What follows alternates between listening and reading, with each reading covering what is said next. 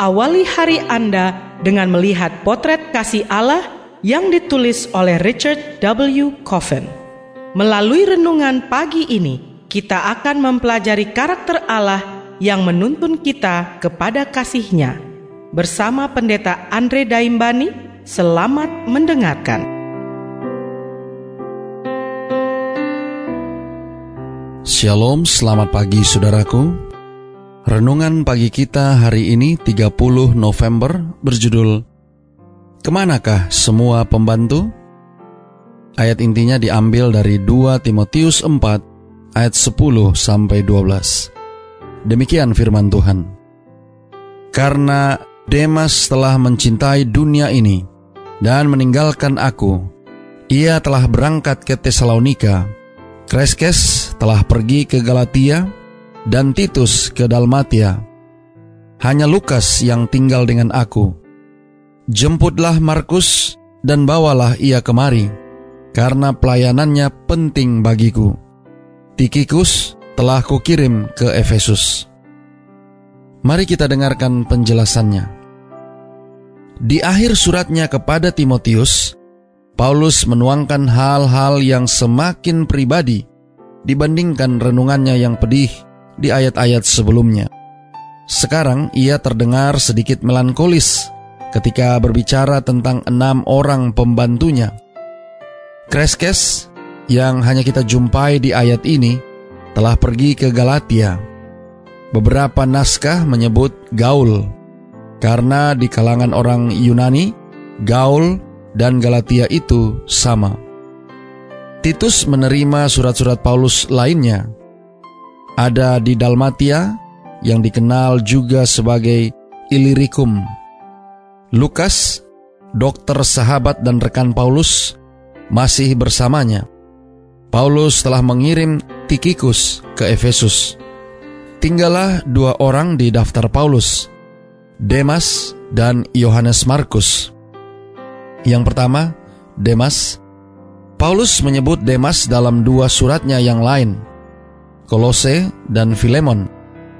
Di dalam dua surat tersebut, Demas merupakan salah satu rekan Paulus yang bukan Yahudi dalam pelayanan Kristen. Sekarang kita tahu bahwa ia telah mencintai dunia ini dan telah meninggalkan Paulus untuk pergi ke Tesalonika.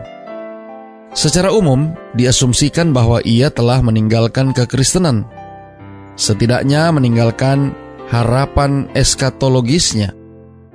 Demas mungkin telah mengajarkan bahwa peristiwa kebangkitan telah terjadi. Orang-orang Kristen di Korintus dan Tesalonika memiliki pertanyaan tentang kebangkitan, dan diduga itulah alasannya mengapa ia pergi ke Tesalonika, tempat di mana pandangannya yang menyimpang memperoleh pengikut. Yang kedua, Yohanes Markus. Kita mengenalnya dari kitab para rasul bahwa Yohanes Markus telah menyertai Paulus dalam pelayanannya ketika Paulus dan Barnabas memulai upaya misi mereka bersama. Markus, sepupu Barnabas, entah mengapa telah kehilangan semangatnya dan mengundurkan diri di Pamfilia di tengah-tengah perjalanan misi Paulus yang pertama. Paulus dan Barnabas selanjutnya berselisih faham ketika Barnabas mengusulkan agar Paulus mengajak Yohanes Markus dalam perjalanan misinya yang lain.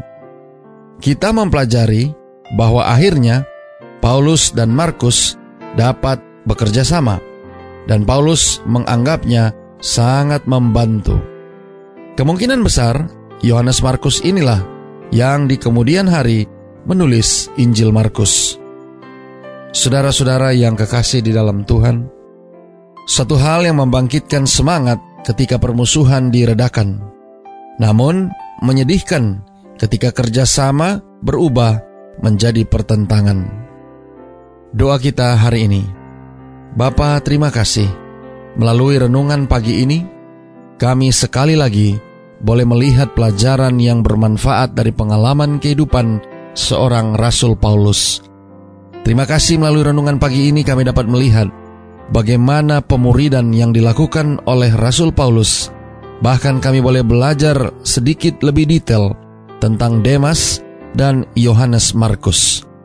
Tolong kami hari ini Bapa, biarlah dengan pertolongan kuasa roh kudusmu, saat kami mempelajari ke mana Paulus menyuruh para pembantu pelayanannya untuk boleh menyampaikan pekabaran firman, boleh dapat memotivasi kami hari ini untuk juga boleh melakukan hal yang sama, menjadi pelayan-pelayan firman untuk menyampaikan kepada mereka yang membutuhkannya. Terima kasih Bapa. Inilah doa dan permohonan kami kepadamu. Semoga Tuhan senantiasa memberkati kita sekalian sepanjang hari ini saat kita melakukan aktivitas kita masing-masing.